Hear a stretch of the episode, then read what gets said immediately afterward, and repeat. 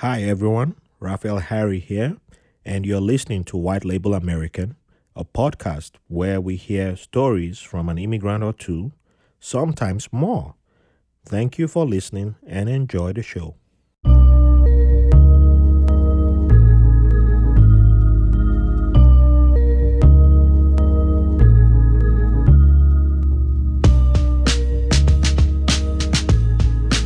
Welcome to another episode of White Label American. Thank you all for joining us today. Before we begin, I would like to give a shout out to my patrons.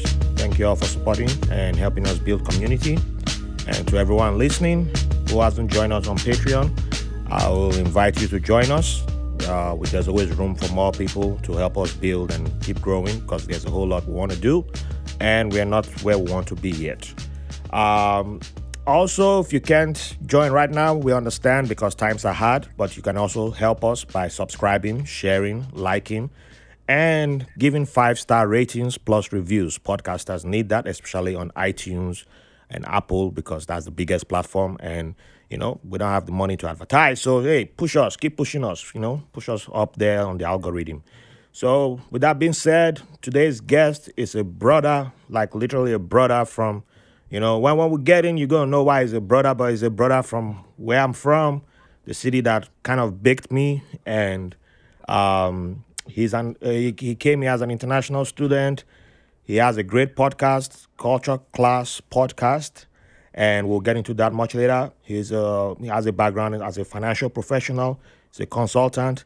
He's an all round awesome human being. And as I said earlier, he's a brother, someone who I consider a brother with an awesome voice. So, without much being said, I welcome Nosa Iyare. Uh, Domo Nosa. Ah, domo Ipa. Abi Ipa na. oh man, nice, nice to be here, Harry. Thank you for bringing me on the podcast. I see you're, rep- you're repping Super Eagles Yeah. uh, with, with your jersey. You know, Ah. the football world right now is uh, in a state of uh, confusion. Well, I'm, I'm I'm glad it is. It's um, I'm, I'm that's You're my way of saying bye bye. Yeah, because uh, I, don't, honestly I don't care. I'm tired. Of, I've been watching mostly African football. I don't really care about European anymore. It's like Mm, I mean, but anything that happens in Europe will definitely trickle down. It's interesting to see how FIFA, UEFA, and like the club owners are just going through this whole power tussle right now. Yeah, So, let, let, let them let them burn themselves, burn it down, burn it down. I don't, like we, we, we, we need to take because we, if if they do gra gra, we need all our talent. They still need our talent to right. be where, they, but they won't pay our talent what they should be paid. So I'm like, well, when you all figure it out, you guys. But we need to figure our own, and you know, if Mm. we fix our own on the continent, I don't think we'll even be bothering with this European. Uh, Super True. League nonsense and all that. True. Just imagine it's if very Africa- exciting. It's more competitive on the African continent. You know, you can't predict who's going to win the African Champions League or Nations Cup. You can try, you will still lose money. if you go bet on Mm-hmm. Right. it, you will lose. So it's much more fun, and that's why I enjoy watching that.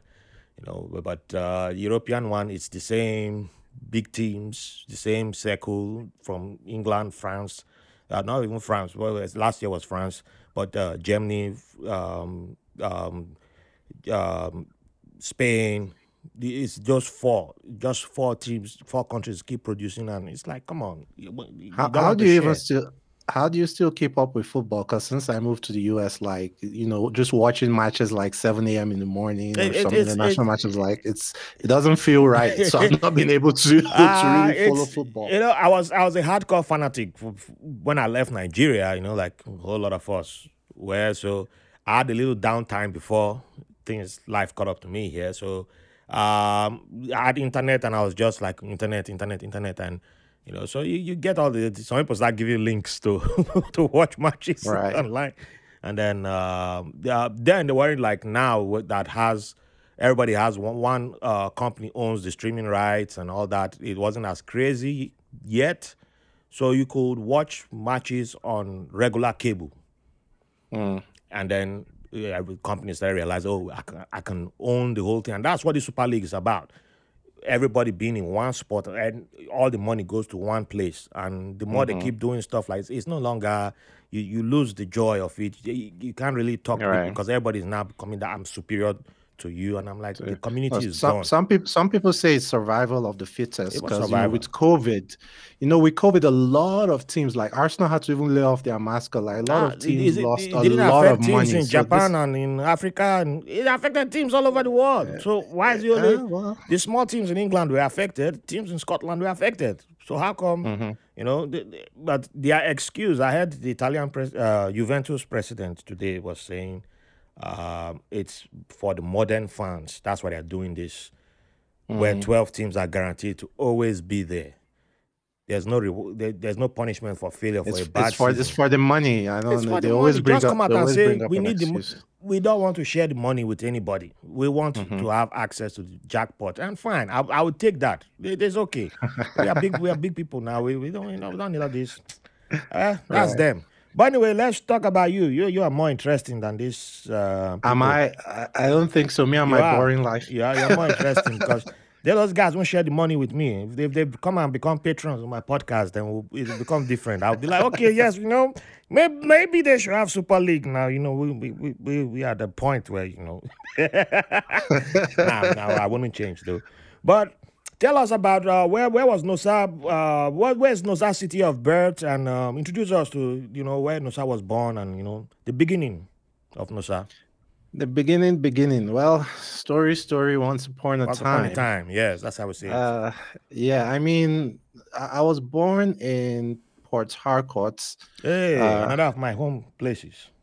Right. Yeah. I mean, my mom went to Uniport. Um, I, I grew up in a military family. Um, my dad and my grandfather on my mom's side were both in the Air Force. Oh, smart. So uh, while my dad was working for my grandfather, uh, obviously he met my mom, and uh, uh, uh, they haven't really told me the full story if my grandfather really approved of that relationship and everything. But I know, you so know, we need we it- need we need both of them on a podcast to come tell us the full story.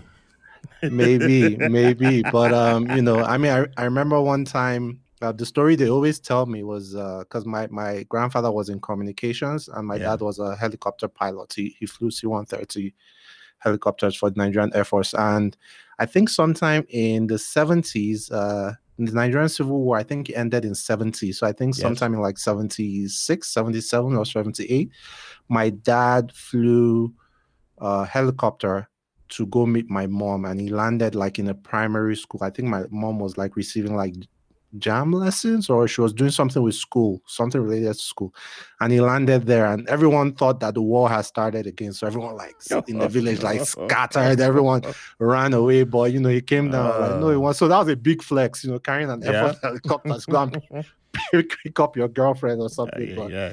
yeah, I grew up in a military family, you know, ended up living in a lot of places because of my dad's job. Yeah. Uh, out of the 36 states in Nigeria, I think I lived in about maybe 20 of them.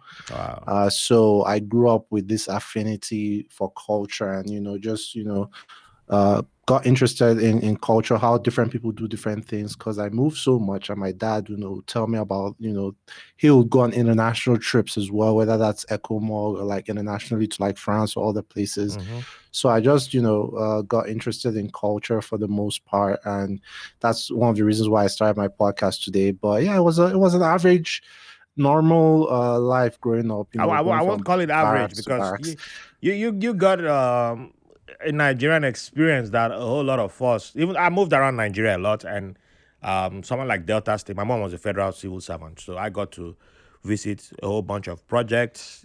Um, like Delta State, I went around. The, I've been to every local government in Delta State, but I was much younger, so there are certain experiences that I'm not able to. I wasn't able to ex, to uh, appreciate. So when it comes to cultures and knowing people, meeting people, I've probably met a whole lot more uh, ethnic groups, people from the, more ethnic groups than I realize. But it's until I talk to them on podcasts now, then I start. like, Oh, uh, maybe yeah, maybe I've, then it's, memories start coming back later on. I'm like, oh, I've met somebody from this ethnic group. I realized that I met them, you know, back then. But you got to move around and see places. Uh, and have uh, uh, a bigger interaction. So it's not average. Trust me, it's not average because there are a lot Yeah, more I mean, Nigerians who only know one one one side One and only one one part and don't know any other thing. So Uh, Honestly, I'm just starting to appreciate it now because Mhm. you know it wasn't really easy growing up and changing primary schools. Nope, I, I know I, I can remember when friends would come, like when we lived in Abuja or something, like friends would come and our room would just be a little scanty, like you just have a bed and a few clothes and everything. And they're like, "Oh, what? What? Your room doesn't really have a lot of stuff." I'm like, "Oh no, like some of my stuff are in Lagos, and some of my Mhm. stuff are in Benin." so like depending so sometimes every three months I move. So uh, it wasn't really easy as a kid, and that was one of the reasons why my dad wanted us to complete complete uh, a boarding school experience for the whole six years. So that provides some kind of stability and Oh, everything. But I, I took it for granted. But now, like I can see, like if a lot of Nigerians grew up that way, maybe we won't have as much of the ethnic and religious tensions that we have currently. I think in the it's country. one of it. It's one, but there's still the government still has to own up to its responsibilities. Yeah, of course, it- there, there's that as well. There's, yeah, it's it's it's a Plus, good Nigeria thing was for a lot people was to- much better when I was growing up. Like you Mhm. know, when when uh, when our parents traveled, then you know we could go stay with the neighbors. Like our parents will allow us go play in the street till dark. You know, they know we'll come back. But now, because of kidnapping, terrorism, all these things, like Oh yeah, yeah. No, no- nobody it's gonna not as it's not as easy to raise a kid. that. So, um, can you name uh, some of the cities um, um, that that you lived in that you got to experience, or the most memorable cities that you got to uh, um, enjoy? Uh, I mean, each city was pretty unique. Um, I mean, there there's always Lagos, right, where we were like for forty or fifty percent of the time. Mhm. Abeokuta was pretty interesting. Um, I, I lived in Abeokuta for a while. Uh, Port Harcourt was interesting uh, as well. uh, what, what barracks in Port Harcourt? oh man, those barrack names, man! I lived in so many. Well, you that- say Air Force, right? So that'll Yes. be close to. I know the, the Air Force.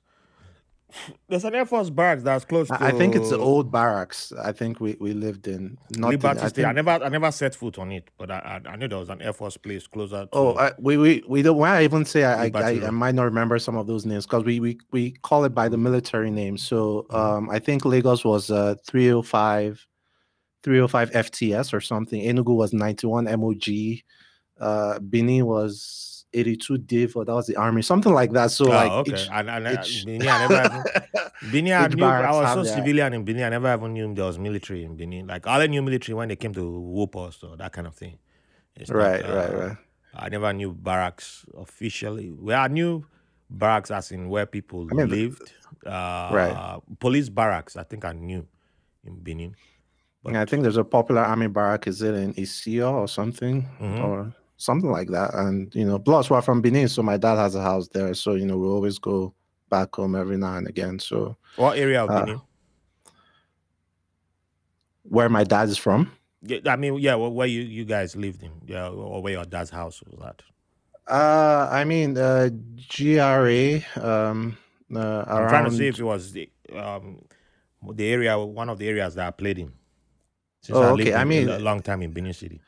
Yeah, I mean, eventually GRA. Um, uh, before we, you know, he ultimately retired and built his house or whatnot. I went to Uniben too as well, so there's that. I lived in Osasuge as well. Okay. but I had I had family uh, that lived in oh my god, where is this place that that Guinness factory is again? Um, where these buses Oh, my my friend's dad uh, where these buses go f- um, move from uh, you know the bus Aduwawa. Aduwawa, man, I've, I've Yeah, not heard that name in ages. Right, so, You know, I, I have Yeah. some family in Aduwawa as well, Okay. and you know, just different parts of Benin. So yeah. That's nice. All right, so um, being that you moved around, with that being said, uh, where does your favorite childhood memory come from, and what do you consider your favorite childhood memory? Uh, my favorite childhood memory, um, a bunch of things. So there was a period when our my dad used to teach us because he he knew how to speak French. He had he had traveled to France on uh, military. My my dad was the most cultured village man I'd ever met, and it, it was it was so ironic because he grew up in the village, right? Like he grew up in the village, you know. Yeah. Of course, the Eguaholo, like you know, Mhm. poor and everything. But like if you if you met him later in life, you would never believe he grew up in the village. You you think that his his father was one rich man because he was so cultured. Like he, he could play chess, he could he could uh, read maps. This was before Google Maps. Like he could read yeah, the paper maps. mhm. Uh, he he could speak French. Uh, he knew how to eat with a fork and knife. So it was a very culture like all our neighbors and everything. Don't know that this guy is one village boy. so uh, yeah, there were there were times when you know he used to read us stories in French wow. to help us uh, you know learn French. So that was pretty interesting. He also used to teach us how to drive we're just like six years old. We couldn't even see. He'll he'll sit in the front seat, then he'll put us on his lap. He'll be controlling the the pedal and yeah. the clutch. Then we'll be controlling the steering.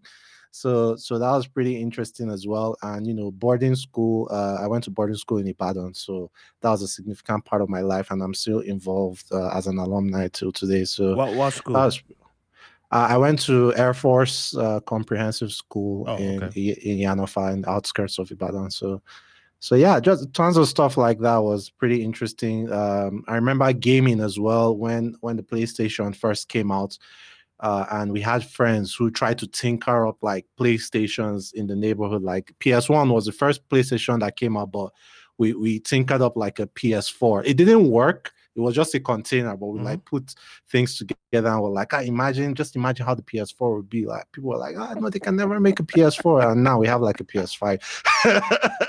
so that was pretty interesting as well. Um, yeah, just I can tell you a story from all the different cities, but I, I guess you know memorable ones would be learn how to drive at six. Obviously, that's that's definitely in my mind. Uh, my dad always go drink beer with with his friends and stuff in the evening, and we'll, we'll like buy malts and we'll put in like a beer glass and pretend we're drinking beer as well.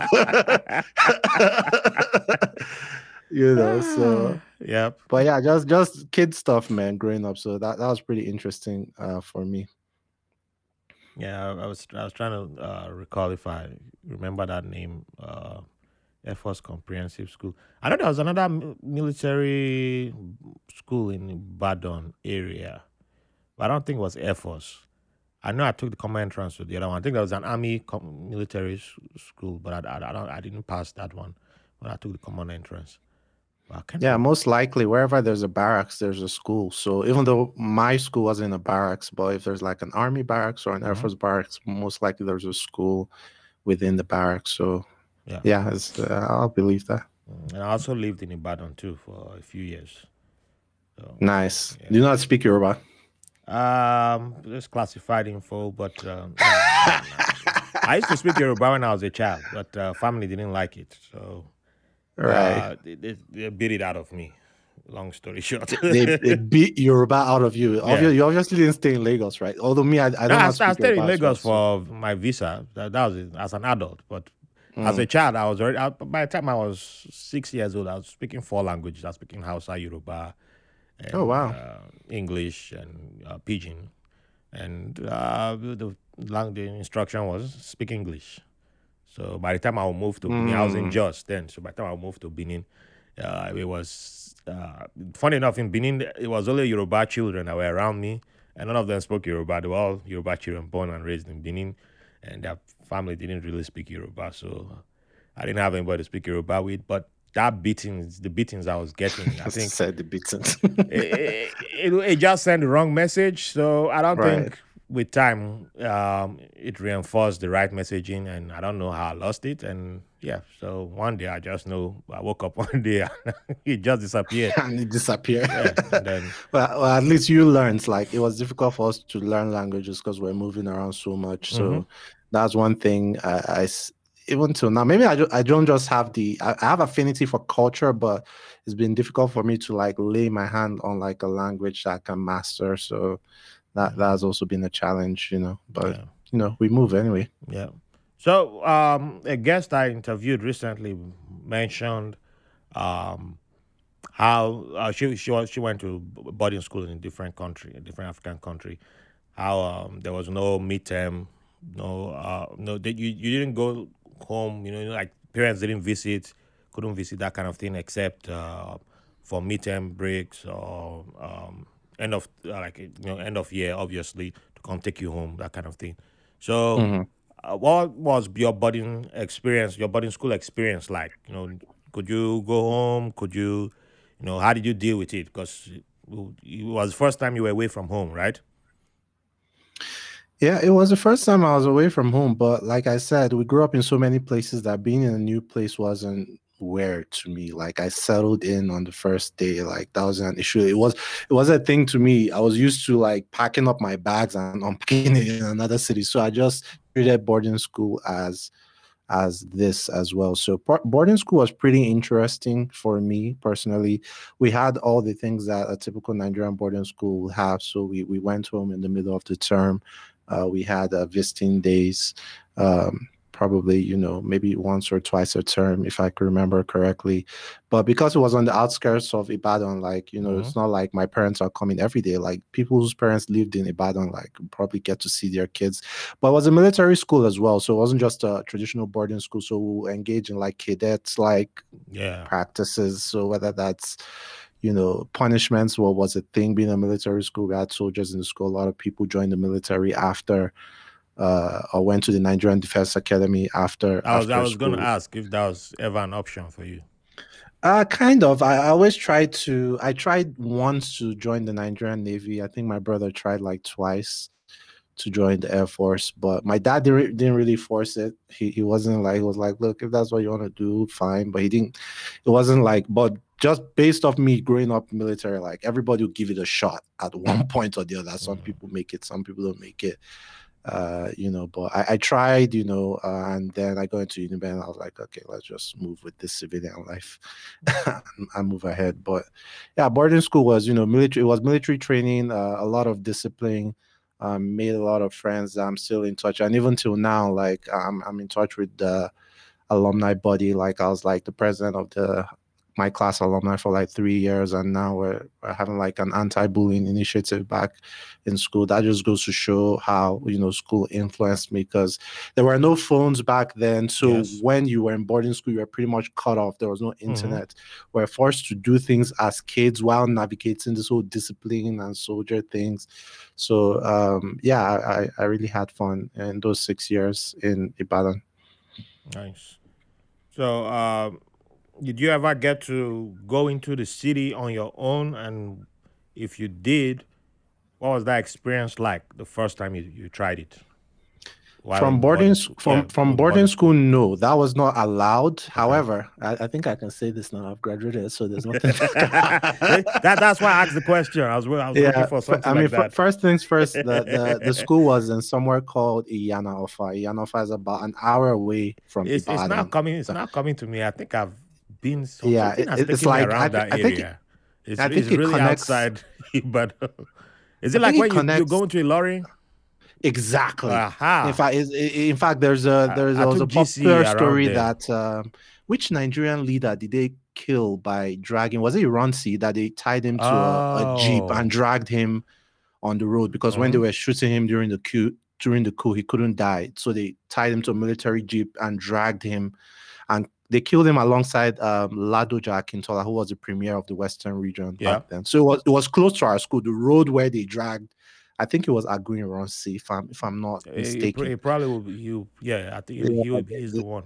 I'm, I'm the road sure that was with Ladoja Ladoja Akintola, I think. Uh, it was around like that my school, the outskirts of Ibadan. That was a whole, that's all Nigerian military coup era. History, but yeah, that's an episode um, City was very far and mm-hmm. not only far, it was dangerous because all the teachers were coming from the city, and there was pretty much one road, just one road, like one, yes, one bus you could take. So mm-hmm. it was mm-hmm. dangerous. So what we used to do, we used to go to the villages, like we propped up the whole village economy. We developed an industry because of us. They had a market, so because they, they didn't allow provisions back then, they didn't allow money, so we're forced to eat the the the food in in school, and obviously, as you can imagine, military school in Nigeria, what kind of food would they serve? you know. So we would wait for nightfall or wait for when it's you know almost dark and hop over the fence and go to the neighboring villages. In fact, that's why a lot of people started learning Yoruba so they could transact. Yes. You go there, you know, yes. buy Gary, buy, you know, some sardines or Indomie or kulikuli or whatever. So because of us, like a lot of villagers started like making garri more because they know that these students mm-hmm. will like come over and you know sometimes the soldiers will, will you know wait wait in the bushes for us. They caught a few people, expelled a few people, but you know, hopefully thankfully they didn't expel me. I remember the time I went with my brother and some some of that guy, and the guy was like, dude, if they catch us, like everybody in your household will be expelled, like you. Why why don't you guys like split this thing up? Well, I know it's true. You know what? Next time, my brother, you go, you go one day, I'll go another day. So, ah, yeah, the that- stuff we don't think really about fun. back then. Right, right. Ah. yeah, that- that's no lie. The, the, the, it's really on the, the outskirts. I, I was there to write um, a GC. Um, is it GC or GSC or whatever it's called? And Mhm. It was, uh, yeah, I was registered to write in Ibadan. And then when I saw my exam venue, uh, Yana Ofa, I was like, ah, okay, well, this place should be like, um, yeah, I think uh, I can budget one hour from leaving my house there. And then for some reason, my friend was like, maybe you should go, we should just go check the venue, you know, no, no, get familiar with this place before the day, before your exams begin. And we're like, all right. Mhm. So luckily we had extra cash on us and we, we got down to, uh, um, I've forgotten what it's called, after UI.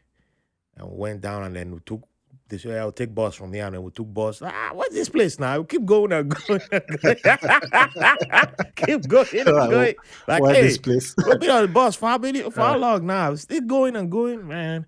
In And fact, then- that was that was another aspect Ooh. of my childhood. The night buses, the luxury buses, Chisco, ABC, Ekenedi Chuku, and all Mhm. those things. Like that was another aspect. Like my brother and I were entering those buses at like 11, 12 by ourselves. Wow. Like La- Lagos, Abuja. Our mom would just put us in in like Abuja, whatever. Then our dad would pick us up from in Lagos. But the whole trip, like Lokoja and everything, like Mhm. it would just be us. So th- that was also like a The young, trip. the young shall grow.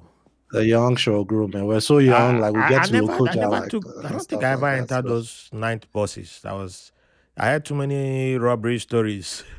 Oh, so yeah, I there was that. took the night buses. Oh, there was that, and then you know, I if travel Igbo first traders, in there the were no transfers. You, you couldn't like transfer money. So Igbo traders, you see Yeah. them like counting Ghana must go of cash. like that, that's that was the reason why they that they, they, they take attacked the them to buses go buy goods and everything. yeah. So, like, yeah, that was crazy as well. So, just different Oh, aspects of, of growing up. Yep.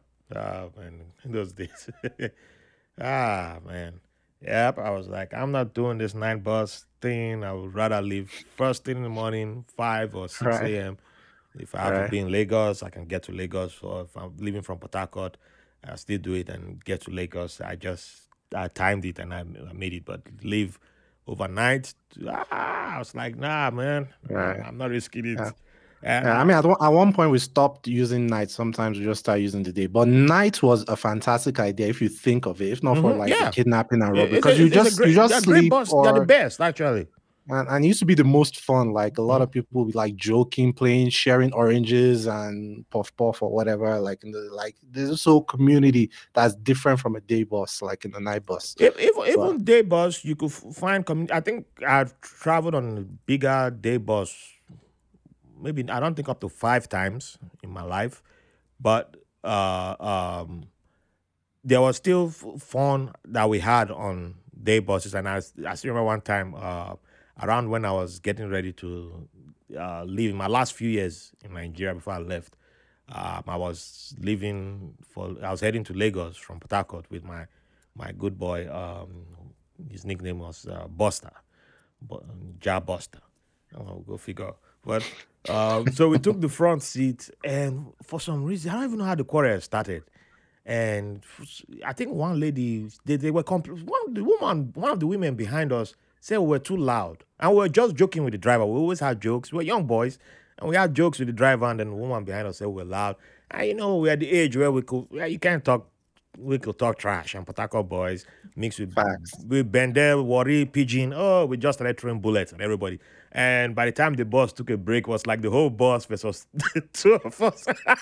Oh, na, na, na, na bullet you they call them like arrow. You they, you they yap people. with the yap people, they go, they the yap us, they yap, yap, yap.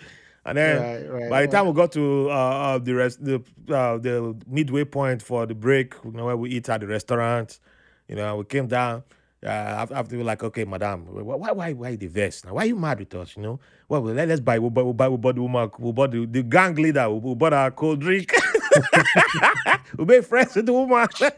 like, hey, you know, because we had been calling Yeah. her, we told her she was ugly. We said all everything. We said everything, and then now I went up. The woman, I'm not, I'm not, I'm not taking like, well, you need cold drink. Take a cold drink. You know, Right, Yeah, right. And then, and then we befriended the woman, and then before you knew it, well, we got on the bus. Somebody wanted to try and attack. She was like, "Oh, it's okay. They're nice people. This, this, Nice this, everything people. changed."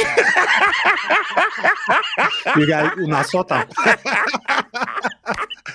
but, if, but if you think about it, like back then, like it was so easy to make friends in Nigeria. You can be in a place you have never been before. Oh, yeah. You just appear in a bus park or a motor park, and you can just meet someone that, oh, you know, I'm from Lagos. This is my first time in Calabar or whatever, Mm. and they allow you sleep over in their house. You know, direct you wherever in the morning, give you some money, direct you, and you guys will just become friends. Like a lot of stories like that. But in today's Nigeria, like uh, you know Ooh.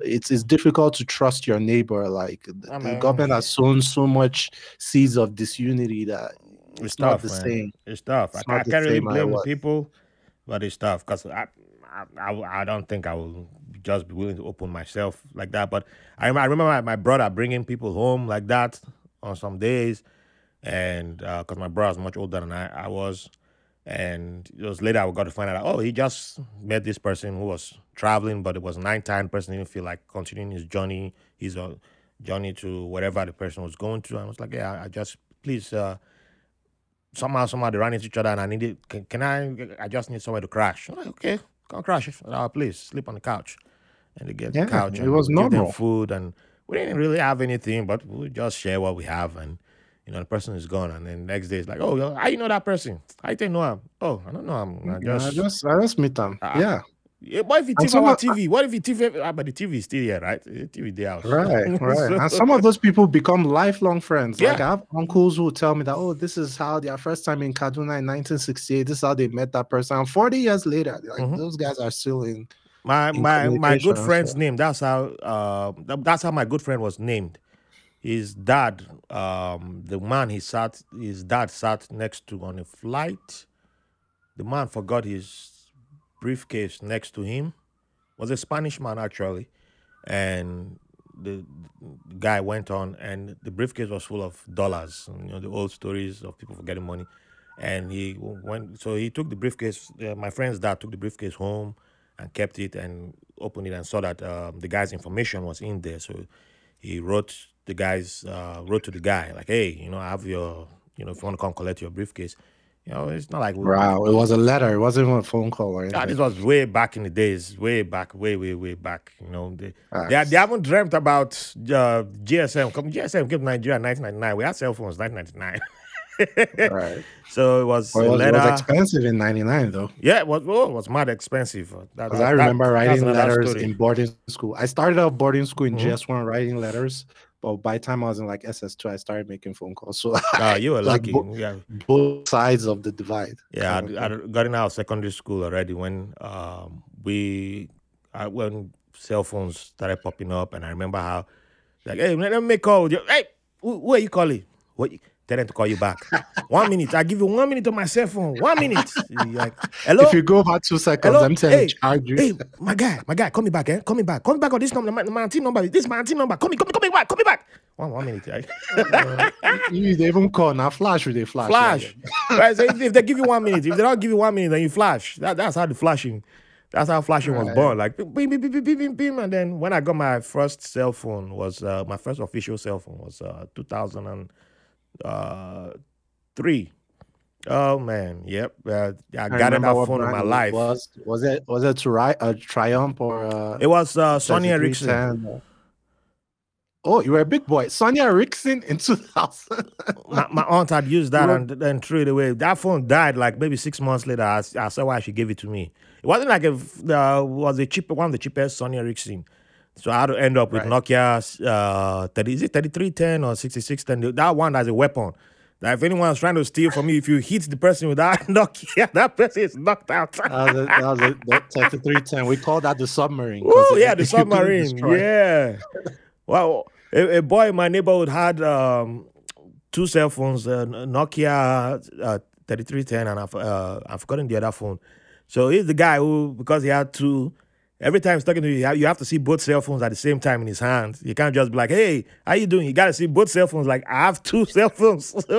One day, It was um, a status symbol. yeah, it was uh, big, big time. Like uh, all the all the celebrity magazines, you saw uh, all the government officials had like three, four cell phones in their hands all- every time. Exactly. In fact, people So- won't put their cell phones in their pockets. No, hell get, no. Like the strap on their belts. Yep. So even- they, you could with see the cell you, you see them, it's just floating in their hand. Like, man, you have cell phone aid, carrying cell phones running behind them.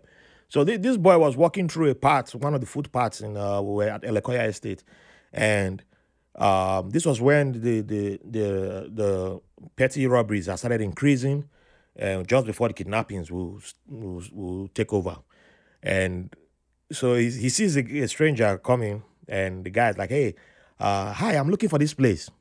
A young man, according to his description, said was a young man. So he said, "Hi, hi, I'm looking for blah blah blah place." So he says, "Oh, okay, this guy is asking for a place. So let me flex as usual." So next thing, two cell phones were out in his hand. He didn't tell us, but we knew that part already. so when he started talking and said, "I was trying to point to."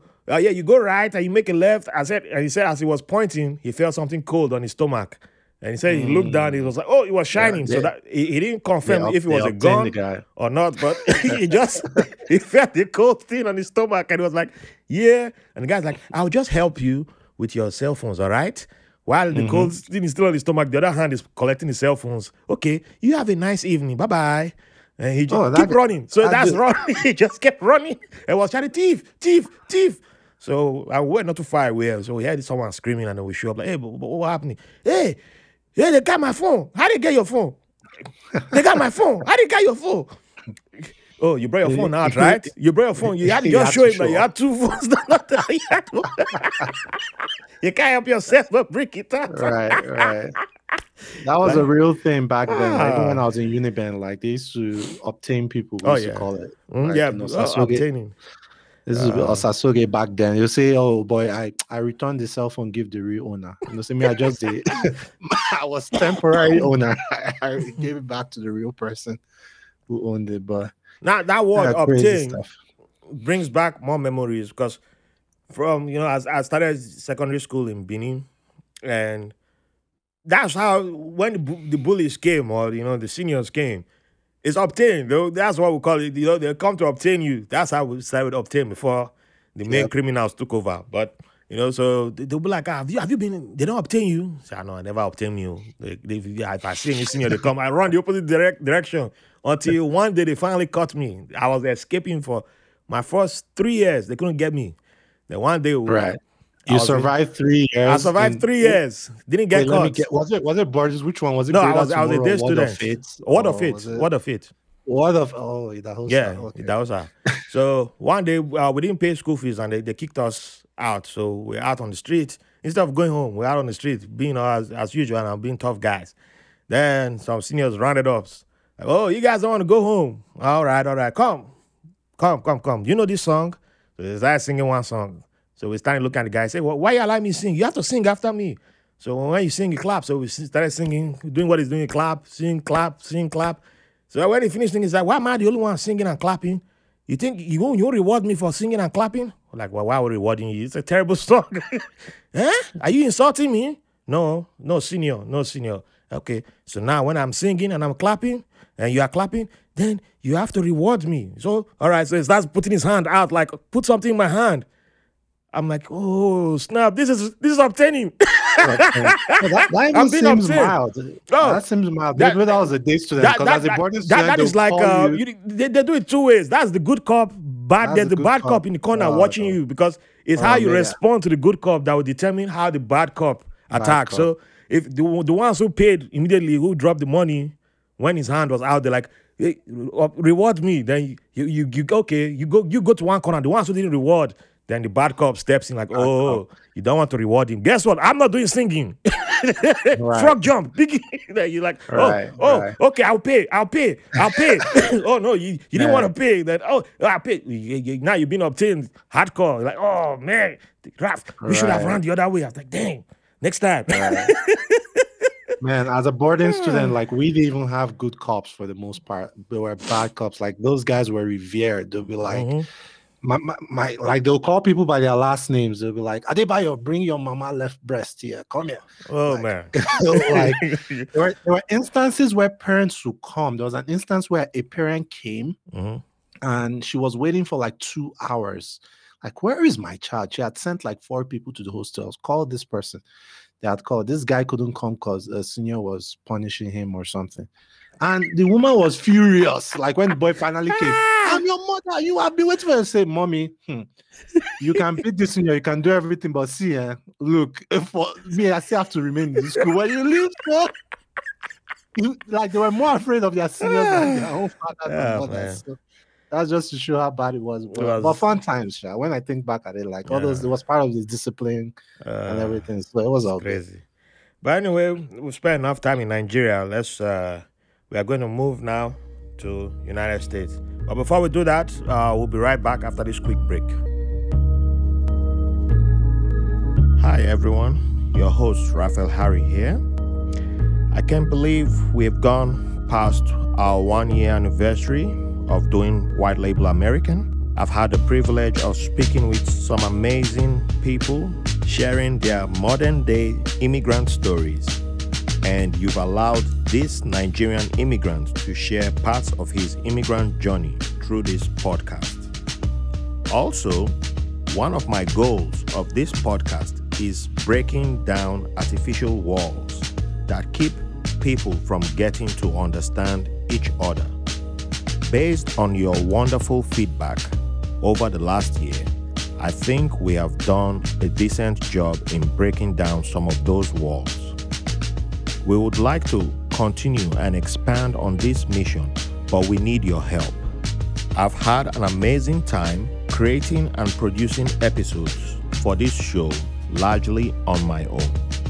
We have a lot of ideas for new and exciting content to expand upon the mission, but we need direct support from you, our listener, which is why we have created a White Label American Patreon page where you can make a one time donation or become a sustaining contributor where you can get access to exclusive content, help me interview upcoming guests by submitting questions, and even have the chance to sit down with me for a one on one conversation, either virtually or in studio. So, if this podcast means something to you, and if you really love this show, think about becoming a sustaining contributor and donating by going to patreon.com slash white label american pod thanks for listening and for the privilege of your company. So welcome back. Thanks for joining us. So now we are sailing out of nigeria and obtaining to new levels yeah, people are gonna know that uh, when when when most Benin people hear the word obtain, yeah, it means something different. Facts. Uh, so, um, when did you start deciding to move to United States, and um, how did that come about? Oh man, he started with my brother. Like my brother, we, we call him Moses because the guy left, and I think it's just like two of us that left back that that, that left in Nigeria. Because of him, everybody moved. Hmm, like wow, um I mean, we used to have Moses.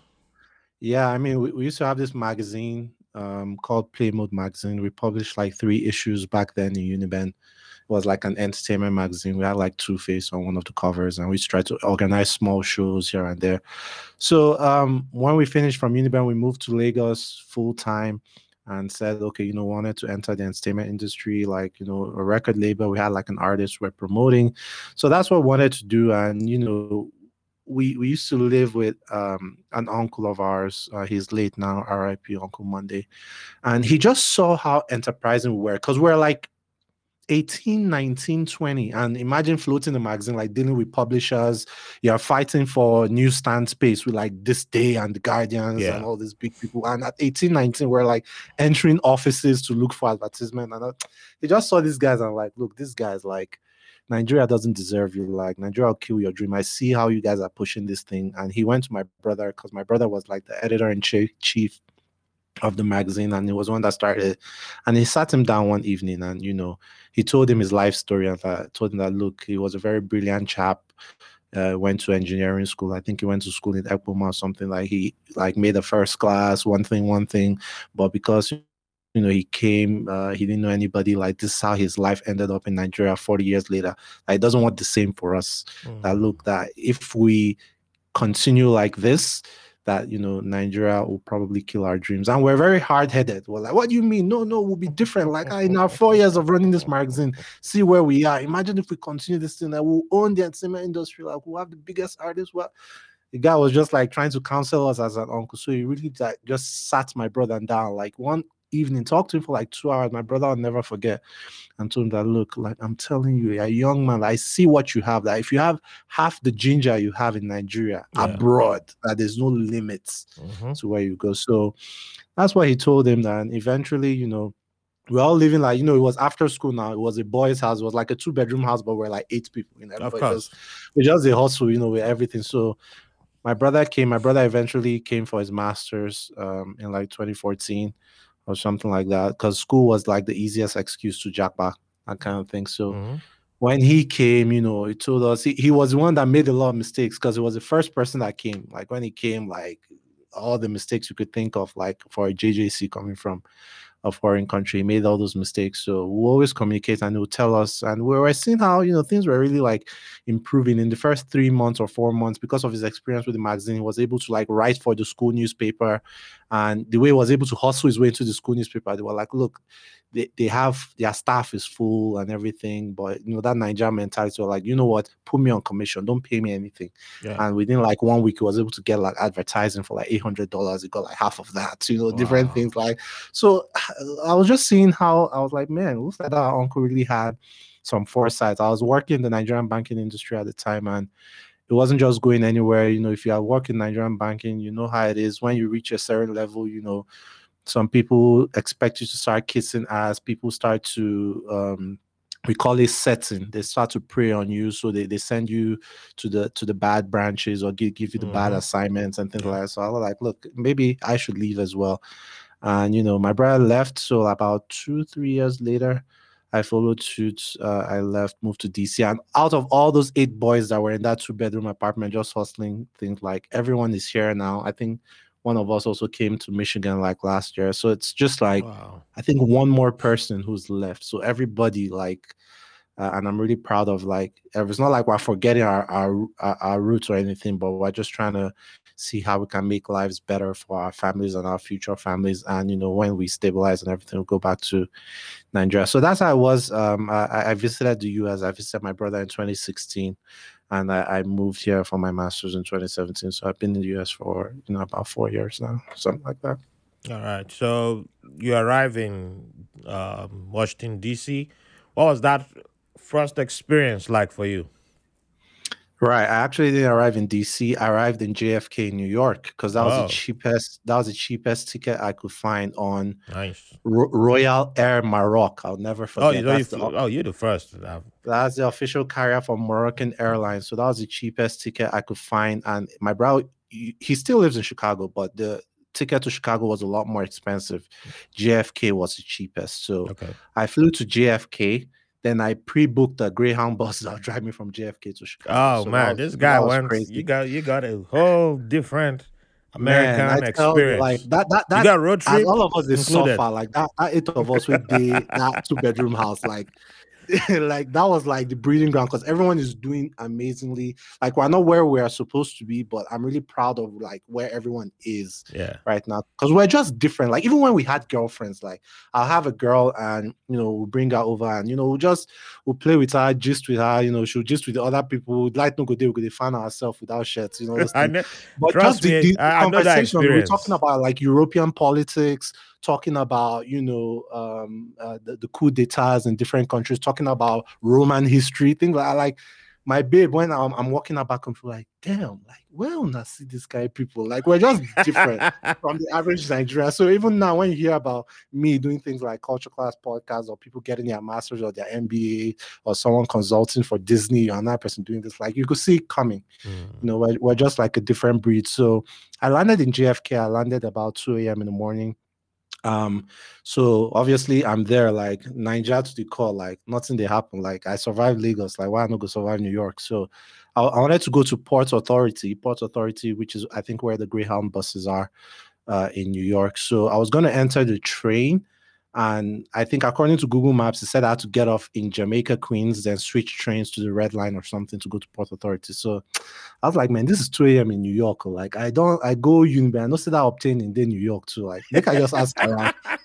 so I was asking around that look, that this is what Google says I should do. But sometimes Google, those guys, they don't know as they be for streets, you know, even though I know be streets. But and the guy was like, eh, Jamaican Queens at 2 a.m. in the morning. Like, don't try amo. I just give me another direction that this would be a longer route, but just go further, you know, get to like Times Square or whatever, then walk up to the platform and walk back to Port Authority. That you have time anyway, since your bus doesn't leave till like 10 a.m. in the morning. So I got to Port Authority like, you know, 6 a.m. in the morning. I had to wait till like 10 a.m. or 3 p.m. or something. I had to wait a few hours because I had booked my bus a lot of hours in advance just in case something yeah. happened with my flight. Like got delayed. I gave myself a good like six hour gap. Yeah. Just but my flight didn't get delayed or anything. So I like had to like move around Port Authority to look for things to eat. I didn't really have money. I was still converting naira to dollar in my head. Eventually, ah. I got I got in the Greyhound bus. That was like a 22 hour trip from New York to Chicago, bro. Yeah, so that, that, was that, that's why it feels like I didn't have a phone or anything, so I was just using my like the Wi-Fi on the bus, you know, to try. And that was really my first foray into American culture. So I told you how I lived in different cities in Nigeria. Yes. Driving through different small towns in the US. Because here, even in the US, like I have a lot of American friends, even though I've just been living in the US for four years, I've experienced America more than they have because they've just lived in like major cities like maybe they were born in new york yes. or grew up in atlanta that's it but like i got to like go through like upstate new york go through all those small small towns like country hillbilly towns mm-hmm. the greyhound bus you know interact with people like on the bus as well so that was my first foray into america uh, to to know that oh wow like there's one side of america like the pr side with Hollywood and everything. And there's another side of America, like the real side. You go through towns where the only attraction in the whole town was one movie theater. Yep. Like they had one movie theater and they had a Walmart. That's it. Like there's nothing else. Like so, like it was just interesting seeing that, and that kind of like gave me a different perspective. Okay, you know what? Like America isn't all glamorous and whatever. And you know, now that you're in this country, you have to put your you know nose to the ground and grind it out. So yeah, that's that's that was my introduction. You know, got to my brother in Chicago. Eventually, took another Greyhound bus from Chicago to DC, uh, where I I lost some of my luggage. But yeah, oh no, went to school in DC, and yeah, that that's that was my my my introduction into the US. I probably have to do a documentary that, that, about that. that, the Grey, Greyhound trip is you can do a documentary just on a Greyhound trip because I, yeah, I did a Greyhound trip from uh, DC to Virginia Beach, where I was uh, my first duty station, and I think, yeah, I, I did a Greyhound trip from uh, yeah from DC to Virginia Beach. My first uh, when I was going to my first duty station, and then from Virginia Beach to DC, and then back and after that, I was like, I can't, I can't do this no more. I, am gonna buy a car. That was it. That, that's when I saw. Right, right. I'm not going. Well, you that, know, and that's not that's within technically the same state. That's the that, East Coast. That's DMV. Yeah, yeah, DC that's DMV area. Yeah. So imagine if I, I was like, nah, nah, nah. I've, I've not tried. Uh, yeah. From yeah, but remember, I've, I've, I've taken bus from New York to. Uh, I've taken bus from New York to um, to Virginia Beach, but uh, it's um, the magic okay. bus. Those magic bus, that's what they call them. The magic bus is a lot faster than Greyhound.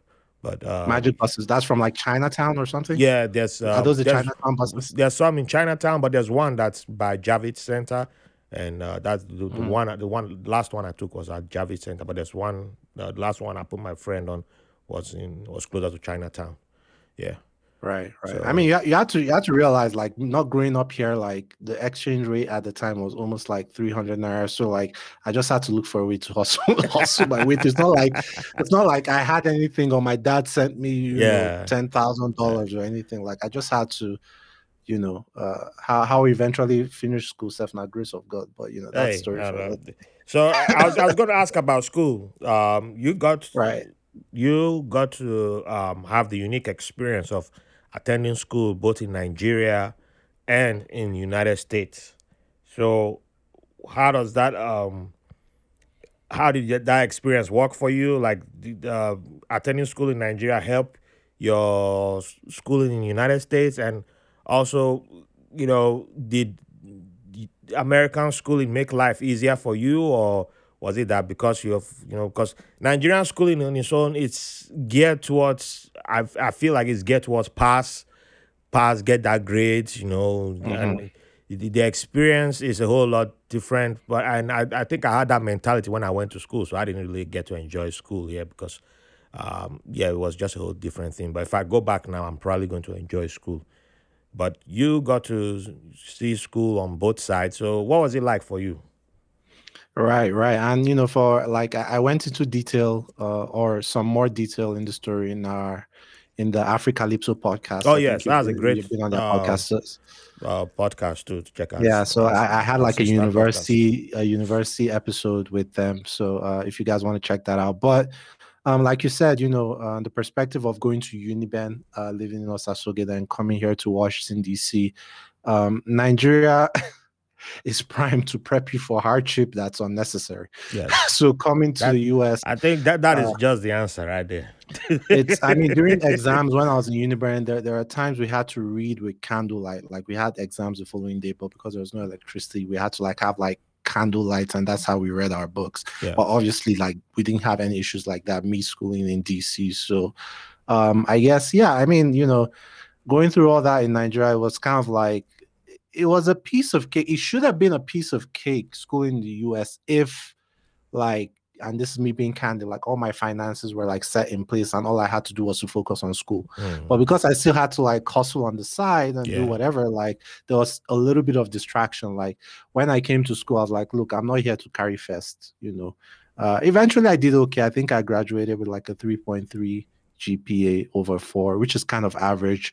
I, I think a lot of people in my class were like graduating with like 3.9, you know, everything. Like, look, I'm not here to carry though. Like, if even if you get 4.0, like that doesn't guarantee you a job. Uh, my own is like, okay, you know, how do I make sure like I'm, you know, doing a job or doing other things on the side that can, you know, provide some money for myself, maybe send some money back home. At the same time, not let my GPA suffer too much. Like, if I had concentrated 100% in school, I'll probably be you know hit uh, an easy 4.0 but because every time after classes i had to go from classes to job Yeah. and then from job to go record the podcast because i started the podcast in school and all those other things and you know it, it wasn't it wasn't easy to like maintain that gpa but to answer your question um you know there's a difference a wide difference in school doing the mba here like a lot of things were not were just you know, like piece of cake. Like I said, uh, it, it wasn't academically. I think in the U.S., U.S. is kind of like a their education is more like a skill based system. It's like what can you do? So even my first foray into like organizing my resume, like when I came here and everything, it was like a heavy emphasis on skill. Okay, even if you worked in somewhere somewhere in the past, what did you do there? What skills did you gain from there, and how did you use those skills to, you know, um, to achieve a certain objective? So you have to quantify it. Oh, I, I grew sales by forty percent. I reduced, uh, uh, I don't know, staff turnovers by fifteen percent. You always have to do that, but but yeah, schooling in DC was interesting for me. Um, I was supposed to go to school in Buffalo, actually, the University of Buffalo, but um, I'd already paid the deposit, the five hundred dollar deposit, and everything. But when I went to Buffalo, I saw it as a very small town. And you know, like I said, my, my brother made some mistakes. Uh, he went to school in Chicago, so he didn't make that mistake. I'd always heard about these these people who went to school in the US, but they didn't really get to experience US because they were in like the outskirts of Ohio somewhere. So that wasn't really like a metropolis. So when I went to Buffalo, I was like, look, like this school might be cheaper and everything. The school in DC might be more expensive, and I don't have the money for that. But there are more opportunities in DC. Like Buffalo was just very small town in upstate New York. Yeah. Like, where am I going to get internships? Where am I going to interact with people? But going to DC, well, the embassies were, uh, you know, an international city. DC is there, Virginia is there, everything. I'm like, man, I think it'll favor my hustle to move to DC instead. So that's why I eventually, you know, settled on DC and had to forfeit the like five hundred dollar deposit. Even though my brother was mad at this time, why are you wasting money like this? But I'm like, no, trust me, like I'm thinking about the future. That I Yeah, just have you to you you you. I think that it's Yeah. important that you you say that because I, I that that's one of the things that uh I don't think it's common for us to coming from our background to make those kind of thoughts, to make those connections.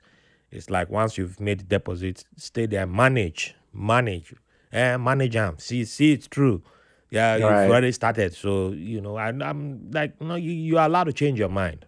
You're Right. allowed to Nigerians like to man. Nigerians love to manage. That's why they always settle for less. Yeah, it's like th- ah. there's nothing wrong with saying, okay, I've made an yeah, I've put money down and I've made an investment, but it's not the right investment, and it, it, it- it's a bad. It can, it can be a, what's it called, bad debt or loss, and Yeah, you just write it off. write it yeah. off, move on, and go. Uh, you're still investing in yourself, so you're taking a.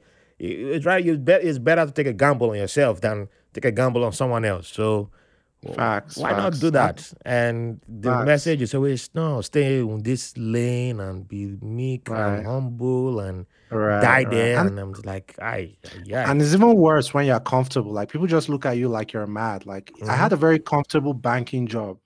You know, before I left Nigeria, I think my my salary. I don't know if I can say my salary, but it was a very Oh, comfortable say salary. it. It's, my it's- salary it's probably not this, it's no longer the same because of Right, inflation and all that too. so- Probably less. And my my salary before I left was like 380, like naira, which Mhm. was crazy. Like I earned more than any of my parents had ever earned, like 380 for like a 26 year old back then. Uh, but I still lived like the humble life because I knew I was saving towards like buying my plane ticket and like going abroad and doing all this. While all my my fellow bankers were like buying cars and going to Unilag every day to pick up girls and stuff. Like I'll go with them. Like I'll never be the one to buy beer. Don't be the one to buy beer from me. No and if, if, eh, But- that, that's a smart way to Yeah. do it. Yeah, but when I left my banking job, people thought I was mad. They were like, "Why would you leave this like very comfortable job and just to go to a, a foreign land where you don't even have all your finances together and you don't know what the future is?" But I just had to, like I said, my uncle has sat us down to like tell us what what what the P was. Like I'd seen my brother, and I just had to think about the future, like where Nigeria was going. I was like, look, like even though things are good now, like you just have to take that risk. You can't just be comfortable in one place. You just Mhm. there always has to be an advancement. You have to move forward. You have to move forward. So And, and shout out to that uncle of yours because, in my experience, it, it's rare to see that kind of thing. You know, most people, it- Oh, like you yeah. said, once they see you comfortable, they, they're like, well, "Why wait till they find again? Why, why, Right, why, right. why? What do you need over there? You know, Oh, man. it's like And it was- just en- enjoy it. Wait till you, you, you can't Right. because.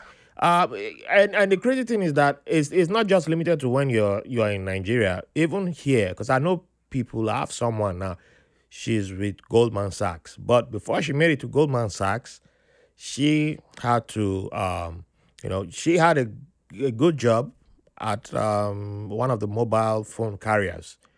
And she was doing well, made it up to manager level. And, you know, by Nigerian standard, ah, manager, hey, you know, you don't, but that was not what she wanted. That was never her plan. That was not her goal. Her goal was to go to um, uh, one of the, the big schools in her state and get a master's in um, studying law, government policy. I've gotten her, what she got a master's in. I'm butchering Right. now. But she had a goal, and it involved getting into a, one of the big financial firms and making partnership. And most people couldn't, you know, when she decided to share it, with, they're like, "Ah, right. but you are doing well. You you you bought a house. You are this. Right. And she's like, that's not what I want. That is what you want. That's what your You want. your your goal of satis your your vision of satisfaction. That that that is it. But it's not my vision. So I- Right. and I think a lot of us fall into that because we- the whole community start throwing it in our face like you, should be satisfied or you should be uh, Right. you should manage go and make starving children go and your mate is this your mate is that and uh, what what are you still looking for so she went and chased her dreams and then the- she, she little by little and then now that she's at where she, hey everybody wanna come be like hey we, we are here with you. We say look at Nigerians are in this place but like um when they were making the moves suffering this you, you you weren't there for them. That's another although thing. although we don't have to blame them too much because sometimes you can't see be, it's difficult to see be, beyond your environment. True. Like why why did i think that as an international student like i had the audacity to, to start a podcast and walk into like the, the confidence I've, I've gained over the years has been birthed from the environment. So like i said even before we started the magazine in uniben we, we i used to be part of a teenage magazine in abuja called whatsapp magazine. Oh And like where you fe- fe- WhatsApp Yeah, like Oh. no, like what's then Oh, up, WhatsApp. not not, Okay. not not WhatsApp the app, like Okay, WhatsApp yeah. magazine. So we appeared on NTA Abuja back then, and I can remember when I was in the studio, I was like 16 at the time. I was like, wait, so all this, and and there was a popular newscaster called Funmi Wakama. She used to read the evening news, and she was there, and you know she helped us out, and I think someone directed the thing, and everything. I was like, so wait, this is the TV thing. When I saw that, I was like, this is nothing. So I think you first have to experience certain things to know that it's possible. Yeah. Even when I was in DC, like when I was when I was in DC and I went to the White House, I was like, wait, so this is not the house where everybody just dey uh, say this thing we go enter them. No, so like you first have to like see, and when you're growing up and people around you, like maybe you're not growing up, especially in the black community, you know, it's not easy. Black excellence is not a popular thing, you know, due to systemic racism and all this. And so we don't grow up seeing the only people we, we have to aspire to maybe athletes or you know entertainers or things like we don't grow up seeing uh you know um touching so it's difficult to have a frame of mind that something is possible but because of all the things i did when i was younger you know being part of magazines traveling seeing people from different that gave us like the eight of us in that small space a different perspective and that's why we're always like ahead of the curve. So when i see people saying oh just settle for this sometimes you know don't bother arguing because you just like say like just Oh, even me as i It- am it- now it's like not it's not a matter of arguing, but I, I Right. said it's it's it's, it, it's true. Everything you said is true, um, but it still boils down to colonialism for us because if you look at with when did we when did Nigeria gain independence? When a whole bunch of other countries gain independence. Uh, Right. But what is our educational structure? What is the language that was used? What did what did what did they start wearing you with from childhood? Except if you got good private education or you got uh, federal education when it was much stronger the wiring is already in, built in there for you to be this way be on this straight line straight into the factory and don't Right. deviate from it. And the moment you start having cracks like wait why why is why am i like this? Why is it like this? Then they start saying you are crazy. They just automatically Mm-hmm. because you're not supposed you're supposed to be like all the ants on the straight line Yep, but it's a think like system that else. is created directly from colonialism and we still implement it in our educational system. So now I'll give you one example. I stayed in Benin, I schooled in Benin City for almost eight years, from primary school into um, junior secondary. And I was not aware of how historic Benin City is in the world. Benin City is one of the most ancient kingdoms in the world. That is black excellence, if you want to talk about black excellence. But I was living in black excellence. I walked to the Oba uh, every time. I used to go to St. Mm-hmm. Yeah. Paul's Church, which is not far from the Oba Palace. Oh, So yeah. I used to walk to Ring Road to go take uh, uh, taxis home. So I walked Is that in past Uselu, up, up, just after Uselu somewhere? yeah, yeah, uh, the, the Ring Road round, uh, roundabout. So I, I mean, St. Paul itself, that's like in Uselu area. I Oh no, no, that's two, that's the smaller St. Paul, the bigger St. Paul Cathedral, Oh, uh, okay. at Airport Road. So that is uh, it's really it's, you can walk from there. It's like fifteen minutes walk to Oba Palace. Oba Palace is it should be drawing tourist attraction the same way Buckingham Palace draws. If Mm-hmm. the history and the packaging and everything is done right, Oba Right. should I mean- not be bowing down to Prince Charles. Prince Charles should be he, he, he, he- Prince Charles is below Oba of Benin. Right, You know, right. when I mean, the Portuguese hierarchy. The Portuguese wrote about the Benin Kingdom in the 14th century. So- like they, they didn't see they they hadn't seen anything like it. Exactly. So, now, you know. but when you someone a kid grows up there, spends eight years of his life there, does not realize that the wall around Benin, the ancient wall around Benin City, is the third longest wall around a city, ancient wall around a city in the world, and then has left the city, and then he's reading some old Guinness Book of Record, and then sees that like, wait, wait, what? You mean that wall that people were throwing trash on?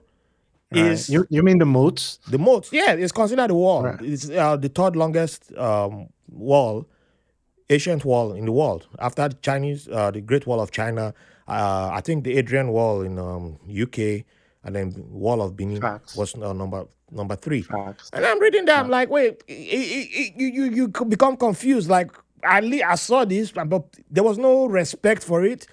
So what else did I not know? And then you start seeing that there's so much lot of things. history that you know we weren't thought of, but you you then but why would you not buy this message of civilization was brought to you from uh, a bunch of people who didn't know where your continent was, and, and then one guy came and discovered uh, River Niger for you. So Discover the ri- river that people were already yeah, using. I, I know, right? So all these things, it starts with the way we've been programmed for a long time, and now a bunch of us are fighting against the program. That's what, that's where the the, the that's the closest. That's where the argument is now because once you've gained this awareness, be you in Nigeria or be you in Africa or or diaspora, it's that's what you're going against because everyone else is still on that programming. Even people who are saying, uh, fuck the colonial masters, they, a lot of them are still on that programming, in other things. Facts. They're still swear loyalty to that program because you ask them like, oh, I, I'm, I'm crying for the the queen or king of uh, prince of Engl- England. They are like, why are you crying? Your your king dies in Nigeria. Now don't consign me, I beg. Yeah, I mean, They don't it's know a anything about our history. So, but we've had it. We've always had the black excellence. The the uh, what they call that area of Benin that has uh, all the the mold, the metal, uh, the Nora. the bronze, the bronze. the, the bronze casters. Yeah, That Yeah, I think that's that- a UNESCO heritage that is well. way over. That that alone could have been like five chapters of our Facts. textbooks, and all the black excellence you could have just you know the pride we would have had. But I, I grew up in Benin there. And we're like, I don't want to go do that kind of work. Hell no. I don't want to do that. That Right. dirty work. I want to do that. That's Right, that's the right. mentality I came out with. That, that dirty work. That's Right. like I if, mean- if I had no option in life, then I'll go end up there. Right, they look down on you Exactly. know, people, people who do that. And I mean, why some, some white guy will come from Europe like, wow, this is great art. Give it to me. Right. How much I pay? I I will go put it in my museum or I'll put it in my my my my, my uh with my gallery and selling it for like ten thousand dollars. Well, I mean, we're trying to win in a system that wasn't built for us. But, but you know, like I said, it's it's a responsibility of some of us. You know, people like you and I who are, who have seen the other side of things. That's why I'm so involved in my high school right now because nice. I'm I'm so involved with my high school alumni because I'm like, look, if someone could have impacted me in certain ways while I was a teenager, even though I kind of like did okay for myself, but I probably would have been on like Zuckerberg level right now. Like if had like probably, you know, grown up a certain way and had access to maybe certain people uh, Mhm. or you know had the right information, like you know, it's still we're still going, like it's still a journey, but man, like It is. Yeah, we- it is a journey. That's that. You're right. It is a journey, and we need more interactions like this to keep showing that uh, it's not a it's not one way track to it's not a one way track to making it. There are different Facts. ways, and um, it should be open to our younger ones. It should be open to our older ones because yeah, you can also make it at old age. It's not only just you know and and that, that that's why it's like eh, oh we need to re, uh, what they call it um a civil service so everybody need to dine there i don't need to get out of civil service like everything is eh, they need to rebrand they need to re- reshuffle Rebranding. rechange everything but and, and it's not even just about making it with money like Yeah, it's no. also important to pass information. Because like i said my brother we call him moses. Like all the mistakes he made when I- he I- came I in, love he that. downloaded everything i love that look, guy because that's that's a great here, have to mentality. start building your credit. Like that's a great his credit till, mentality like three to, years to, into to, to, have so just imagine if we're feeding our our community like the black community or like our lineage or our generation like Mhm. this information imagine what is going to happen like two three generations you know from now it's Yeah. going to be different because information So- is power you know it is And you know, like for me, I have this mentality of I can we all can win. It's not just about me. That's why, you know, the moment I found your podcast, first thing I did was to go give it five stars and Appreciate shared, it. shared it on my platform and say, hey, you know, everyone check it out. You know, it's I I know people who s- see something like that and say, "Oh, this is competition. This is my it's fellow." I, hell no. It's- I'm, I'm like, no, we all can win. It's not Right. because other people were nice to me, other people were good to me, even people I don't agree with were still good to me, and I'm like, yeah, if I'm not still going to fuck with you, but fine. But I got information and I passed it on. I give it on, and people give me, and I get it, and I just you don't you don't hold on to it. And I do that for my younger ones. I try to. They don't really take it, but that's fine. But if you keep telling people, like, look, look at the mistakes I made. You know, like when some Some a bunch of people have met me, have asked me before, like, oh, I want to join the military. I heard you were in the military. I want to join. I say, okay, you don't have to join the Navy because I joined the Navy, but I would recommend Navy uh, or Air Force because that's my preference. But if you don't, if you want to join other branches, here is what you need to know. And I give you as much information because I didn't have anything. I was just told you, oh, do this job. It's a job for you. And I mm-hmm. just went and I made so many mistakes. There's so many decisions. I, I was just all over the place, finding out by you know experience and all that. But you get the opportunity that I did not get because I don't want you to fail. I don't want you to go through that painful experience because it's painful. When you go, you spend a year or two, and then you, oh, I could have done this from day one. Man, that's time wasted. I don't want you to go through that. So I've made that mistake. I've, I've done it. I'm the guinea pig. Here you go. You go ahead. And if you suck, if I see you winning, I see you succeeding, I'm happy. And I, Exactly. that, that is the mentality that um, a whole some people, not uh, all of us have, but some people tend to be like, oh, because if I share this information, then that person will do better than me.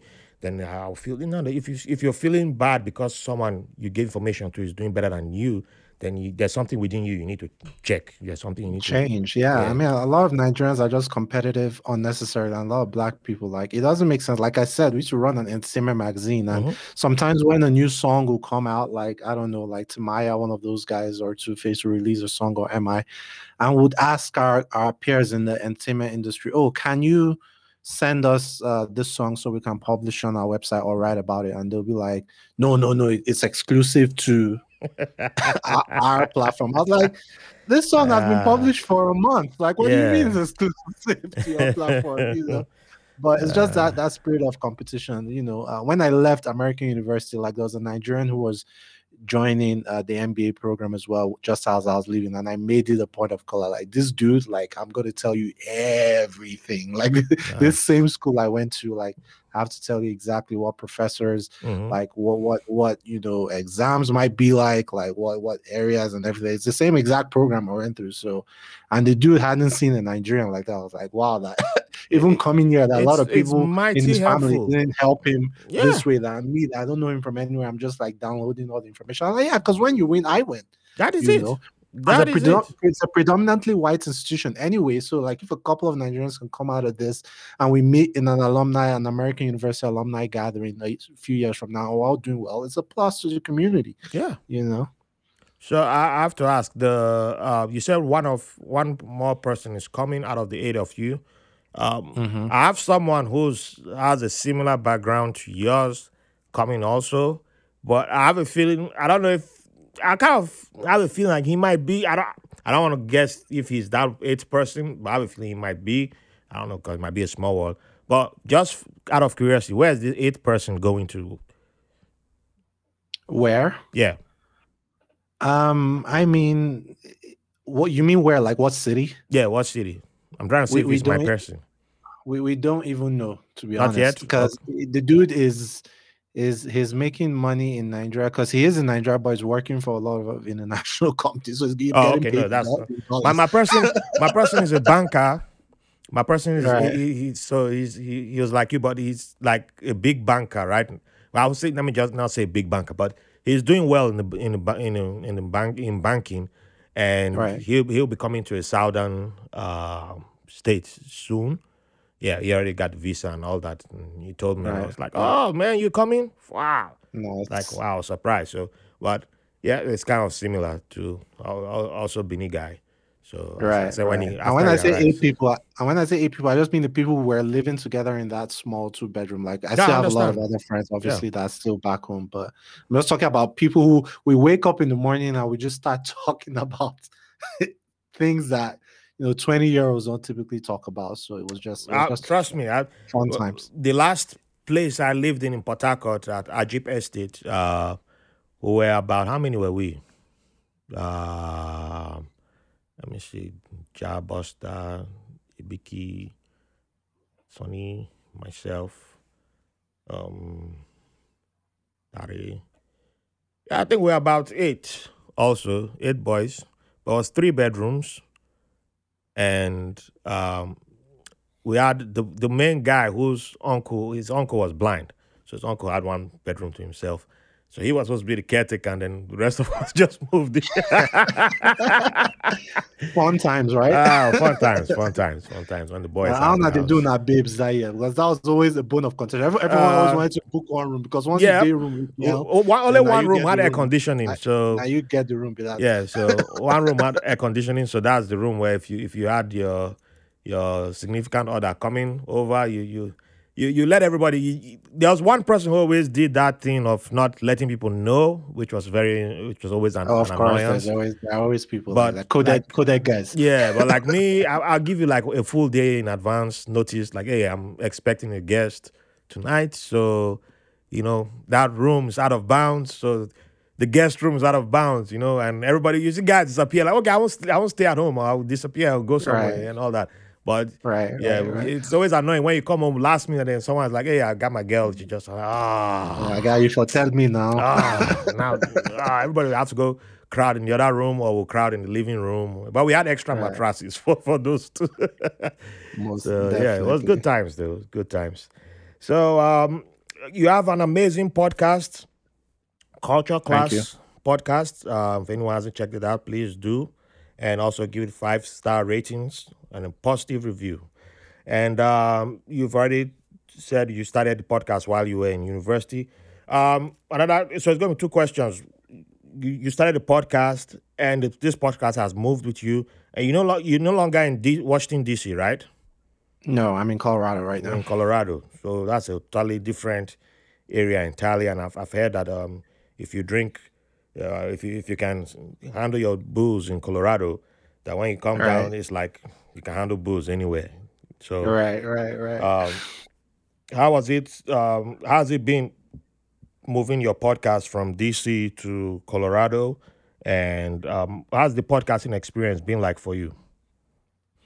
I mean, the podcasting uh, experience has been interesting uh, for me. Like I said, um, so the premise of my podcast is to interact with people from different backgrounds, uh, just based off how I grew up. So I've spoken to people from over, I think, 50 countries now, everyone from Pakistan to Saudi Arabia to Kenya and all these different countries, and even Nigerians and things. So I just, you know, you know, tell me, you know, how how was it like growing up for you? I'm just generally curious.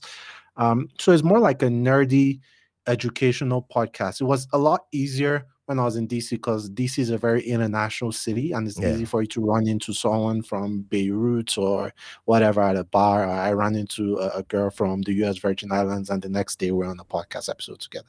Like, you know, but you know, we, remotely it's, it's not as difficult as well. You know, with the COVID thing, I had to like switch to remote. So now I'm interviewing people from Australia and everything. Um, as far as moving, I mean, there it's not it's not like I have a whole setup. It's just like a microphone on my laptop. So, uh, I mean, when I was in Sydney, Australia, I did a podcast episode there. When I was in Vegas, I did a podcast episode there. Like where, whenever I'm traveling, I travel with my kit just in case I, I meet someone interesting. We just set up in my hotel room and and we do the thing. Um, honestly, like it would have, it might have benefited me a, a, a lot more to be like in they call it like the banter space where you just come and you talk about oh Kanye West divorced Kim Kardashian last week. Or Nicki Minaj Oh, has a Yeah, yeah. you know but I'm doing the podcast because I want to document some of my thoughts you know. We, we talked about passing information to the next generation so I, I want to document some of my thoughts. I want to um, interact with people and hopefully get other people to learn about other cultures and how people do uh, things in other parts of the world to make people realize that look, everyone is still part of the same race at the end of the day, the human race. All these divisions that we have, uh, whether that's classism, colorism, racism, and all the isms, like it's just more or less like a man-made thing. So uh, it's more like a intellectual, nerdy thing on my part. Um, so yeah, moving into Colorado was just me upping and going. Um, thanking God that I don't have classes anymore. Uh, so uh, I, I can be a little more focused on the podcast, but you know, with work and life, like it's still back to square one. I have to look for how to to juggle it. And yeah, we're proud to have put out like more than hundred episodes now. And Nice. I started the podcast December first, twenty eighteen, and I've been publishing every single week without a break for over two years. So I- I'm proud of that so Good job. far. Congrats. Appreciate it. So, um, You are in Colorado. You left DC. You've been to a few places. When it comes to food, where's your heart belong to?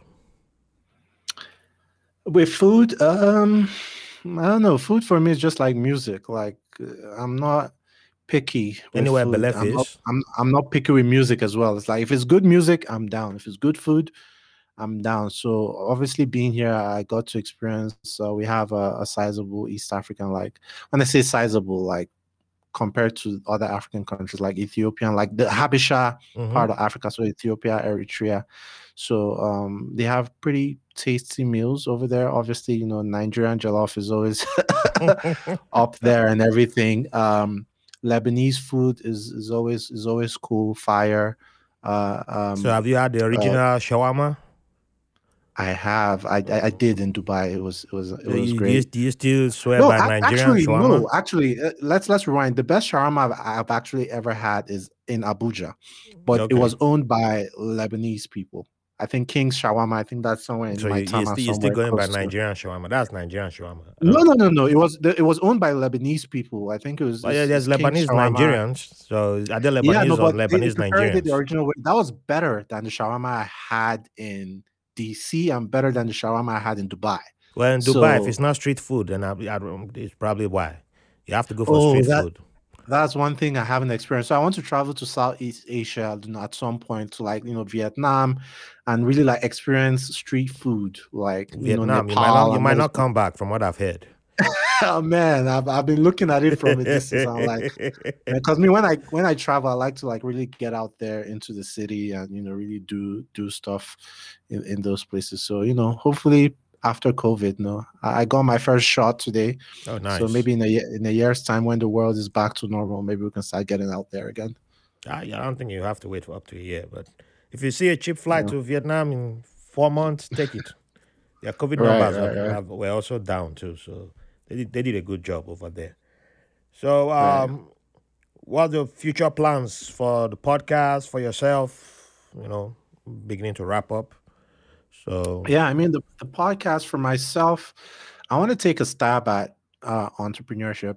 Uh, I want to take a stab at the startup ecosystem. Um, nice. I have a few ideas. Uh, it might be premature for me to share it now, No but I've been waiting for the right idea for like six years now.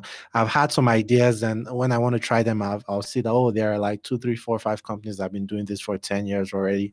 Not to say that doesn't mean you can't start. Like when Facebook came into the scene, there was Yahoo and all these things, but you know, but I, I think I have an idea that I think I can get off the ground like because when i see all these people who went to i went to the harvard african business conference in 2019 and when i saw people that went to harvard i was like look the only advantage you have over me is that you went to this school called harvard because you you. know you know You, smart you, you, me you've oh. discovered the truth. and like the interact with people will not get two heads for you or you know that kind of so i think i want to take a stab at it to one uh take a stab at having financial freedom because you know how it is in the US if you're not careful you, you'll be working all the days of your life and you'll be indebted. I also want to make people know that it's possible that you don't have to you know you can come here as an international student hustle your way and still be somewhere in 5 to 10 years that you don't have to to to to just be nothing against you know people work regular nine to five, but you don't have to just be in one ecosystem in Houston, being a nurse and just be going to the Nigerian church every Sunday, and that's your life. Like you can Mhm. play in the leagues that these Caucasian people and other people who went to Ivy League school play in, Yep. and you can win. You know, so I, I want that. So I also want to like let that to be a signal, just the way my brother inspired me, inspire people like in my high school and stuff. Let them see that this is possible as well. Hopefully, you know, raise. So on, on the professional side, I want to take a stab at that um in this year. I want to take a stab at that. So maybe when I have the uh, idea fully formed, I'll be back on your podcast talking about it. Yeah. And uh, on the podcast side, um, I really want the podcast to grow beyond me. Um, I, I want to be that that it's it's kind of like playing off the professional side as well, because uh, you know learning about other cultures is near and dear to my ha- heart. But as I grow bigger, like professionally, hopefully, like I, I can hire like a full team and put everyone on salary and like say, oh, you know what? While flying to England today to go and interview, I don't know, someone a Cockney person, or we're going to interview an Aboriginal in Australia, nice, or we're connecting to, you know, so just make it bigger and bigger on a, on a grander scale, you know, that kind of thing. So that's what is in my headspace right now because um, time waits for no man and I'm, I'm, just trying to make as much impact as i can and document that impact through my podcast and some book ideas i have hopefully pass on that information to the next generation so. That's beautiful and i, and I know you will 100% and fun fact about uh, fa- facebook uh, you know everybody forgets that the original facebook was uh, that like was that website uh, like like or hot, like or not. That was the original Facebook. Hot or not. Hot or not. Yeah, mm-hmm. that was the original phase. That's what Facebook began as, and then Facts. grew into uh, um, what it is today. Because at one point in time, Hi5 was a lot more popular than Facebook. Hi5 Facts. was a happening place than Facebook. So, yeah. Um, so thank you for coming on the podcast. Uh, USA, USA, yes, I still remember that. um, um, final question: What would you like to leave the audience with? Uh, could be a line from um, a mantra you live by, or a line from one of your favorite books, or song, or just anything you'd like to leave the audience with. Right. I mean, um, what I'll just like to leave the audience. I don't know what your audience is like. Maybe it's a, a lot of immigrants who listen to this, but I'll just like to encourage people to take that bold step to get out get out of your comfort zone. You know, whenever I tell people I live in Colorado, like Colorado, like if you're black, if you're black, you're supposed to be in like ATL or Houston yeah, or yeah. or D- DMV or New York. I'm like, look, there was an opportunity after grad school in Colorado. I took the chance. I'm like, yeah, what the fuck? Like, why not? So, like, step out of your comfort zone. Um, if the road, if the picture was clear, like you saw the picture 100%, like, oh, this is exactly how it's going to be in three years' time if I start this project and everything, then it'll be too easy. You know, sometimes you can only see like one week out, one mm-hmm. day out, one hour out, but you have to trust the process and say, look, I'm going for this thing whether that's a podcast, you know, going to school, starting a business, you know, entering a relationship, whatever it is, like leave your comfort zone. Like because you're Nigerian, because you're Ghanaian, because you're Lebanese, like don't say, oh, this is what Lebanese are known for. This is what I have to do. My my dad was a nurse, my my mother was a nurse. I have to be a nurse. I have to live this, you know, life that has been designed for me. Stay in you know, box. step out of your comfort zone. If there's something you want, go ahead and get it and learn to adapt freely. So I was lucky enough to do a lot of stupid things. And I say stupid things because when I was younger, like I threw caution to the wind. I can walk into a minister's office and, and like I was what's worse you could tell me, tell me no, or tell the security guys to throw me off. So because I've done a few things and not everything worked, some things worked. That gave me the confidence to know that oh, all I need to understand is that I just have to have the will to be able to take that first step mm-hmm. and learn to adjust as I go. Yeah. And you know, that gave me some kind of concern. And that's what I'm encouraging everyone to do. Like take that first steps, that first step. Everyone has a dream that they want to achieve, but maybe because of where they are or their family, they're not receiving support for their family or whatever. Like step out, like hot or not, like whoever knew Facebook would become as big as it is, whoever knew like, you know, whatever big things out there become as big as it is. So don't be afraid to start. And it, it won't always work out. Like life happens mm-hmm. sometimes, yeah. but trust me, sometimes you learn those les- lessons. And let's just try to come together as a, as a community, whether that's uh, uh any community or even as human beings in general. Like no matter where someone comes from, like that person is no different than us. We're all part of the same race, the human race. What we need in this world is more understanding. But there are a lot of forces that are working overtime to make make sure that they they sow the seed of divisiveness and, and things like that. But let, let's try to give people a chance. Don't say, oh, he's Yoruba, this is how Yoruba people behave, or he's Asian, this is how Asian people behave. Give each individual person a chance. When they fuck up, then you can write them off and like this person. But that no means you can't use that person fuck up, cover the whole tribe, you know, yeah. or something like that. Yeah. So yeah, that, that's just what I have to say. And uh, yeah, I encourage people to reach out to me as well. And uh, yeah, let's chop it up, just like how me and you met. Like, let's chop it up. It doesn't have to be on the podcast. It can be on a phone call, text message, Awesome. uh, OnlyFans, whatever it is. So, Hey, you got OnlyFans too. That that works. I don't have money to support it right now, but I, will- I will I will I will plug it always. oh, uh, um, that- you know, one one thing that caught my attention from what you were saying, uh, you know, I remember when I got out of the Navy and one of the biggest mistakes I made was thinking I had to have something like right away, right away, right away. And that was the reason why instead of taking it, I couldn't see myself taking a step back. And I should have been on unemployment for a while because I qualified for it. I, you know, I've been paying tax for how many years? For four years straight. At the unemployment, I should have done that, relaxed, weighed my options, then moved. But instead, I was just like jumping, jumping, and the next thing I was, my savings were gone, and then it's like I have to take unemployment now, and then I'm rushing to take the first thing that comes in my way, and I was just, you know, and that's how depression came up, and Mhm.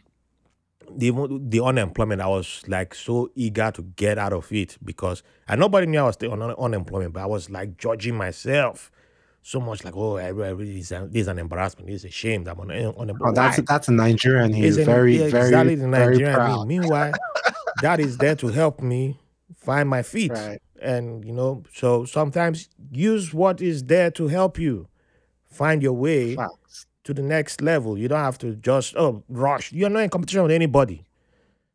You're not in competition with anybody. That's one thing that I you know. I just have to say that because Yeah. A- that was And you, one- you might have been programmed for that just Yeah. because maybe just I was growing up or programmed for that because yeah, I just Yeah. I had to rush myself into making a whole bunch of mistakes, taking a job that I, I hated. Well, I performed well. Obvi- Obviously, I had to I had to perform, but you know, I was just hating my life for a long time. You know. So, with that being said, how, where, where can people find you, please? Um, so if you want to find the podcast, it's Culture Class Podcast everywhere. You can just go to cultureclasspodcast.com. Uh, you can see what we've been up to, see old episodes, and follow us on social media. Um, if you want to find myself, my last name is Iyare, um, but I'm not affiliated with Iyare Motors. Like people I was about to say that that name familiar. Oh man, I forgot about Iyare Motors. Man, bro, like when, when I was in Uniben, like towards exam time, when people towards uh, vacation time, everyone will be coming to me because they want to get a few tickets. And you know, I won't, I, I won't admit if I use that to track some girls, but that's way. But, but yeah, my my, my Ah. last name is Iyare, so it's Nosa N O S A Iyare I Y A R E. Um, on all social media. Uh, shout out to Kanye West for making me believe in my real name and drop all the monikers and handles and English names I had and using my traditional Benin name, Nosa Iyare, and being proud of that everywhere. So Nosa Iyare, a pretty unique name. Um, search for me on Twitter, Instagram, Facebook. It's the same thing. All right. And, uh, yeah, I look forward to connecting with you guys. Awesome.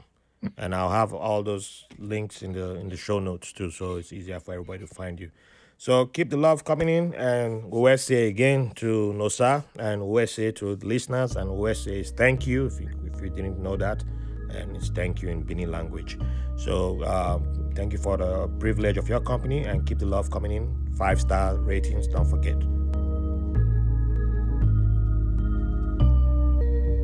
Thanks for listening to White Label American. If you enjoy the show, we'll appreciate if you rate, review, and subscribe to the podcast wherever you get your podcast from. If you have any questions, comments, or have someone who will be a good guest on the show, or you want to be on the show, send us a message at whitelabelamerican at gmail.com. And make sure to follow us on Facebook and Instagram at White Label American. Thank you for your support.